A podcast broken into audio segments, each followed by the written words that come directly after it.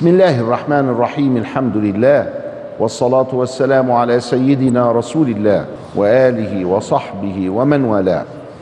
مع أنوار سيد النبي صلى الله عليه وسلم ومع المعلومات أحاطت به في نسبه الشريف وفي ناسه ومن حوله في عالم الأشياء والأشخاص مما أحاط به صلى الله عليه وسلم. نعلم أنه هو محمد والذي سماه بذلك جده عبد المطلب. كان جالسا عند الكعبة فجاءه الخبر فقال أسميه محمدا. قال له أهل قريش ولم تسميه اسما؟ ليس كأسماء آبائك. كلمة محمد غريبة. ما حدش بيسمي محمد. قال حتى يحمده أهل الأرض وأهل السماء. الراجل واعي عبد المطلب. وعيه ظهر في حادثة الفيل. لما جه أبرهة وخد 200 من الإبل من عبد المطلب فعبد المطلب ذهب إليه ودخل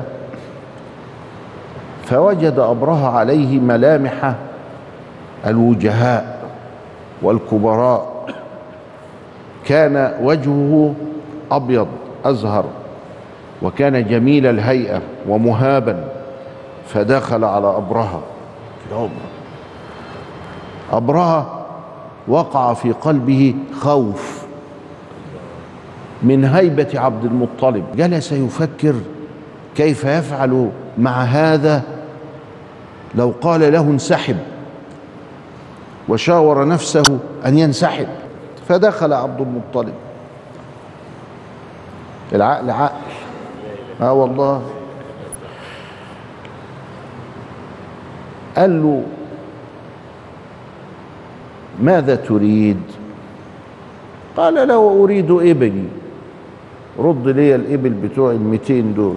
رجعهم تاني قال له لقد ظننتك عاقلا. مهابا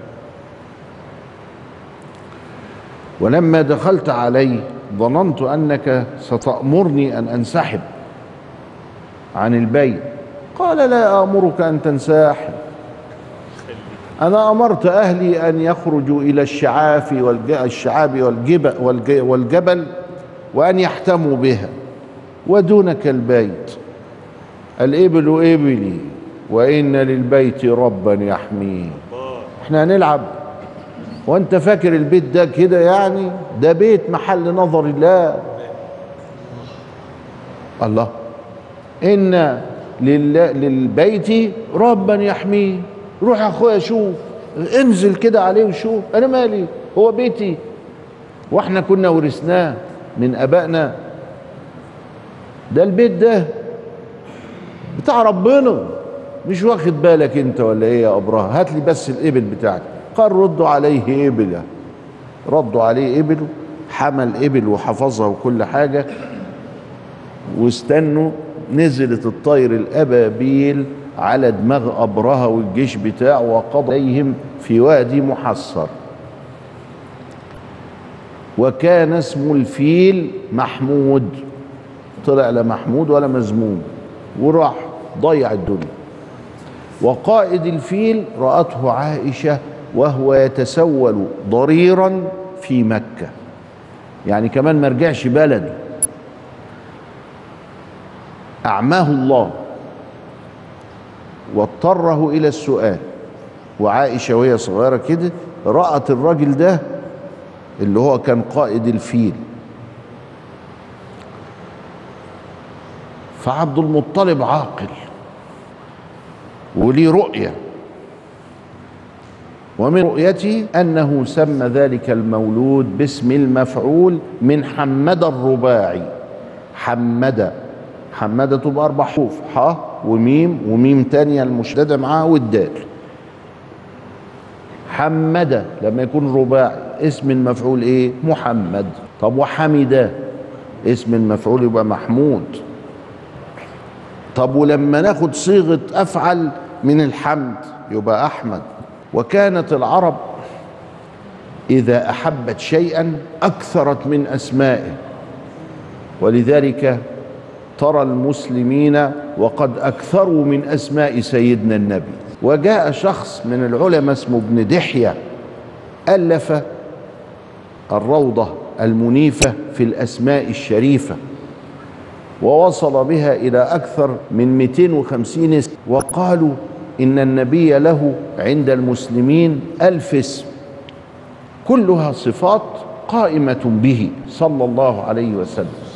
فهو محمد وهو محمود وهو أحمد وهو مصطفى وهو المتوكل على الله وهو العاقب وهو الشافي وهو الكافي صاحب السيف.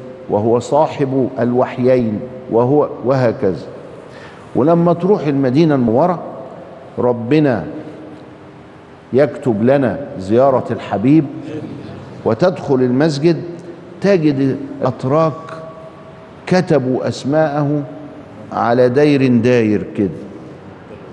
ها. وجمع السيوطي بعد ابن دحية أيضا كتابا في أسماء المصطفى صلى الله عليه وسلم.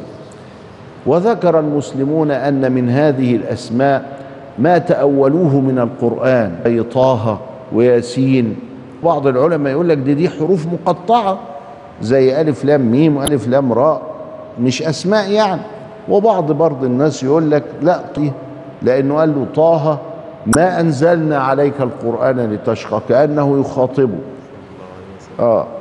فطه وياسين من الأسماء التي سمي بها النبي عند المسلمين وتجد الناس تكثر من تسمية بطه وياسين تيمنا بسيد الخلق صلى الله عليه وسلم. حب النبي المصطفى ركن الإيمان. فكل ما حبيته وتدلهت في حبه فهذا مقياس إيمانك. والله لا تؤمن حتى أكون أحب إليك من نفسك ومالك والناس أجمعين. فلازم تحبه كده حب عاطفي مش حب كده يعني أنا بحب النبي لا. الحب ده على أن تتبعوا قل, قل إن كنتم تحبون الله فاتبعوني يحببكم الله. طاع الإله وأنت تظهر حبه. هذا لعمري في القياس بديع. لو كنت حقا حبه لأطعته. إن المحب لمن يحب مطيع. فربنا يجعلنا من المتبعين للنبي المصطفى في مناهجه وأوامره وأحكامه وحكمه صلى الله عليه وسلم. فلا وربك لا يؤمنون حتى يحكموك فيما شجر بينهم ثم لا يجدوا في أنفسهم حرجا مما قضيت ويسلموا تسليما. فنسب النبي عرفناه أنه محمد. ابن عبد الله ابن عبد المطلب. وعبد المطلب ابن هاشم. وهاشم كان ابن عبد مناف. عبد مناف خلف هاشم والمطلب. هاشم والمطلب. وهاشم خلف عبد المطلب اللي هو كان اسمه شيبة الحمد. الشيبة المحمودة. المطلب كان في الشام وجه داخل مكة وراكب الفرسة بتاعته أو الإبل أو الراحلة بتاعته ووراه شيبة الحمد اللي هو بمين ابن أخوه. يبقى المطلب عمه. ما هو المطلب أخوه هاش وشيبة ابن هاش فالواد جاي مع مين؟ مع عمه. فأهل مكة اعتقدوا أنه جاء بعبد من الشام شريه من الشام. فسموه عبد المطلب وطلعت عليه. هو لا عبد ولا حاجة. ده ده عمه وداخل بيه. فظن الناس هكذا. طلعت عليه عبد المطلب عبد المطلب وهو طبعا يعني زي ما يكون الكسف بقى. ده عمه. أيوه أنا عبدك يعني خدامك يعني يا عم. ما هو العم والد. فسكت. ما قال لهمش لأ. ده أنا مش عبده. ده أنا مش مش عارف إيه. لا سيب سيب شوف السماحة شوف الحلاوة شوف ال- العلاقة. أنزل العم منزلة الأب. هاشم عبد المطلب ابن هاشم ابن عبد مناف. عبد مناف ده يبقى ابن مين؟ ابن قصي. وقصي ابن كلاب. كلاب ابن مين بقى؟ ابن مرة. ومرة ابن غالب. ابن كعب. ابن لؤي ابن غالب ابن فهر. فهر ده قريش. فهر ده ينتسب إليه كل قريش. ولذلك تحفظ إنه مين قريش ده هو فهر. ساعات يقول لك فهر قريش الأوسط لكن معلش لكن هو فهر ده هو قريش. والسبب إيه؟ إنه كل قريش تنتمي إليه. نسب النبي نسب فيه الأكابر. نسب عليه من شمس الضحى نور كأن عليه من شمس الضحى نورا ومن فلق الصباح عمودا. ما فيه إلا سيد عن سيد أو من سيد. حاز المكارم والتقى والجود.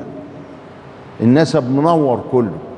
ولذلك كان يقول صلى الله عليه وسلم ولدت من نكاح ولم أولد من سفاح ولم يمسسني سفاح الجاهلية الأولى. من لدن آدم إلى هذا. فالنبي عليه السلام شريف ابن شريف ابن شريف ابن شريف ابن شريف ابن شريف لغاية آدم. وقال لعل الله اطلع على الأمم فاختار منها العرب ثم اطلع على العرب فاختار منها مضر ثم اطلع على مضر فاختار منها كنانة ثم اطلع على كنانة فاختار منها قريشا ثم اطلع على قريش فاختار منها بني هاشم ثم اطلع عليهم فاختارني منهم فأنا خيار من خيار من خيار. الدوائر كلها إيه؟ منورة. فهو محمد بن عبد الله ابن عبد المطلب ابن هاشم ابن عبد مناف ابن قصي ابن كلاب ابن مرة ابن كعب ابن لؤي ابن غالب ابن فهر.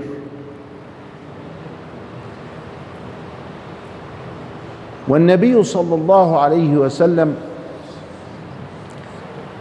مع نسبه الشريف كان ذكيا فاطنا صادقا أمينا وهذه صفات المرسلين.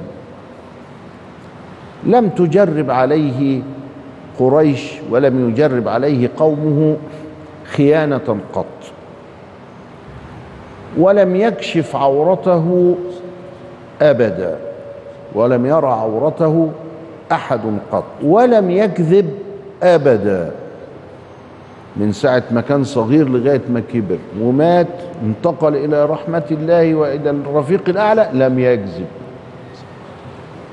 وعرف الناس عنه هذا فأسموه بالصادق الأمين. ودي برضو من أسمائه صفات.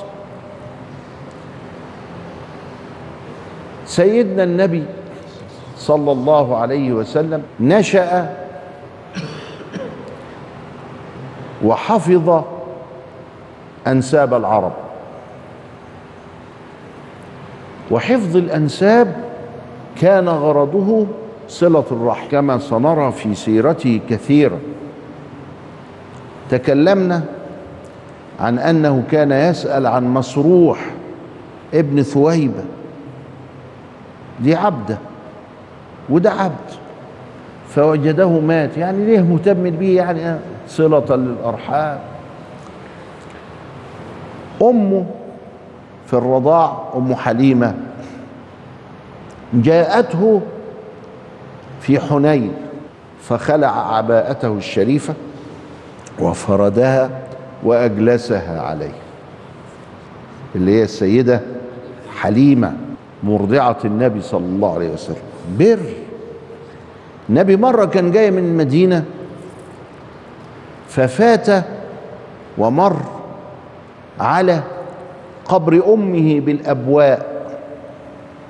أمه ماتت عند أهلها من بني زهرة وبني النجار في المدينة فدفنت بالأبواء والأبواء على مقربة كده فشد الرحال لزيارة أمه. صلى الله عليه وسلم. بر. الناس دلوقتي بتدعونا إلى عدم البر ونحن ندعوهم إلى البر. وسيظل كده شياطين الإنس والجن يدعوننا إلى عدم البر وسنظل إن شاء الله ندعوهم إلى البر. لأن السيد المصطفى دعانا إلى البر مش هنسيب إحنا ما دعانا إليه سيدنا المصطفى من أجل زيد وعبيد ونطاط الحيط. مش هنسيب مش هنسيب أبدا النبي دعانا إلى الوفاء وإلى البر وإلى القسط. وفعل هذا يا أخي مع المشركين. فوضعوا عنده أمانتهم وأعطاها لعلي حتى يرد الأمانات إليهم عند الهجر. لم يخنهم لم يأكلهم. لم يفعل قابلوه بالأذية. ولما رجع في فتح مكة هو غادر المدينة يوم عشر رمضان اللي هو ربنا نصرنا فيه ده.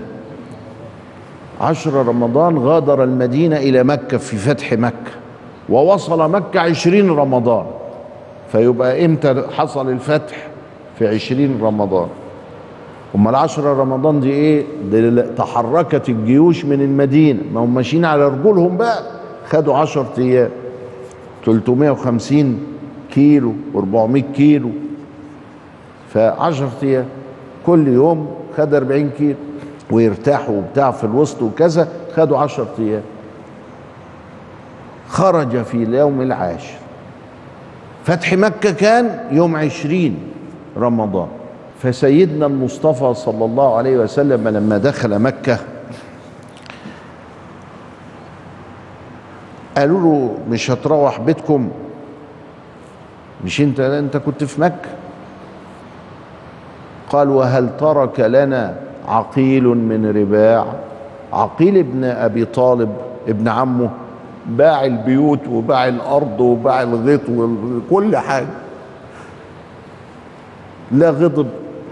ولا سأل ولا قال يلا بقى نحكم عليه ولا نعمل كذا ابدا سابه. قال هل ترك لنا ربيع من عقيل من رباع؟ هو عقيل ساب لنا حاجة؟ ما هو ابن عمه وهو كأنه وكيله. قاعد يبيع يبيع يبيع في في ال الممتلكات بتاع سيدنا النبي. كان سيدنا النبي صلى الله عليه وسلم صاحب نسب عالي. كده اهو. فكان يشعر بأنه شريف عزيز وكان صادقا وكان أمينا وكان ذكيا وكان فطنا وكان كيسا وكان رحيما وهذه صفات الأنبياء. لما نروح نقول ما الذي يجب في حق الأنبياء هي الحاجات دي. أن يكون من أعالي الأهل لأنه لو كان من الناس الضعاف والضعاف دول أهل جنة برضه. يعني الناس تكذبه وتقول له يعني أنت مين؟ أنت بتكلمني إزاي؟ أنت ابدا ده كمان من أعالي القوم. فلما يجي من أعالي القوم يبقى ما لهمش حجة. إلا الكفر بقى إلا انه مش مصدق أو عايز يكذب. فكان النبي صلى الله عليه وسلم عنده يعني في الحتة دي نسب عالي.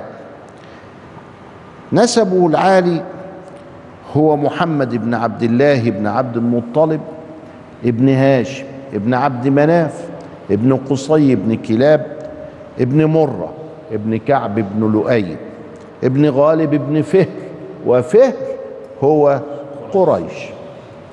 ابن مالك يبقى مالك اسمه من اسماء السلسلة الشريفة.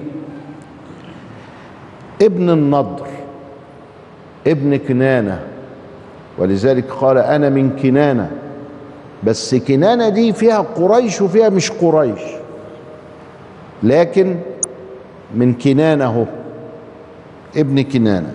ابن خزيمة ابن مدركة ابن اليأس. قليل جدا من يقول إلياس لكن غلط. إنما هو اليأس. خزيمة ابن مدركة ابن اليأس. ابن مضر ومضر ابن نزار.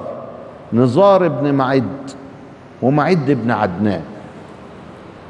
وعدنان من أبناء إسماعيل بينه وبين إسماعيل أربعون رجل. أربعون اسم. ولذلك كان النبي صلى الله عليه وسلم يقول كذب النسابون فوق عدنان. الكلام بقى اللي بيقولوه فوق عدنان مش مظبوط. ساعات يعدوا خمسة ساعات يعدوا ثلاثة ساعات يعدوا اثنين لا مش مظبوط. لكن لغاية عدنان مظبوط. إلى عدنان. لما تحسب سيدنا النبي وتحسب عدنان يجي لك اللي في الوسط 19 اسم. 19 اسم. مع سيدنا النبي ومع عدنان يبقوا 21 يبقوا 21 لكن الأجيال اللي ما بين النبي وبين عدنان 19 جيل. لو كل جيل قلنا إنه 40 سنة يبقى كأنه دول 800 سنة 20 في 40 ب 800 كانت الحالة أيام معد ده حالة صعبة قوي. ما كانش فيه لا فرن ولا كان فيه عيش ولا كان فيه كذا. فكانت العرب تقول تمعددوا تمعددوا. يعني خليكم على أيام يعني شدوا نفسكم شوية. اخشوشنوا اخشوشبوا يعني خليك زي الخشبة كده زي المسمار. تمعددوا فإن النعمة لا تدوم. اشمعنى معد؟ لأن معد كانت ايامه صعبة. فعلينا جميعا برضو إن إحنا إيه نتمعدد كده. علشان نعدي بلدنا من اللي بيقول لك إيه العلة بتاعتنا؟ الاستهلاك. الاستهلاك والطرف. ما يلا نتمعدد كده اهو علشان نعدي بلدنا على خير. وإلى لقاء آخر. أستودعكم الله. والسلام عليكم ورحمة الله وبركاته.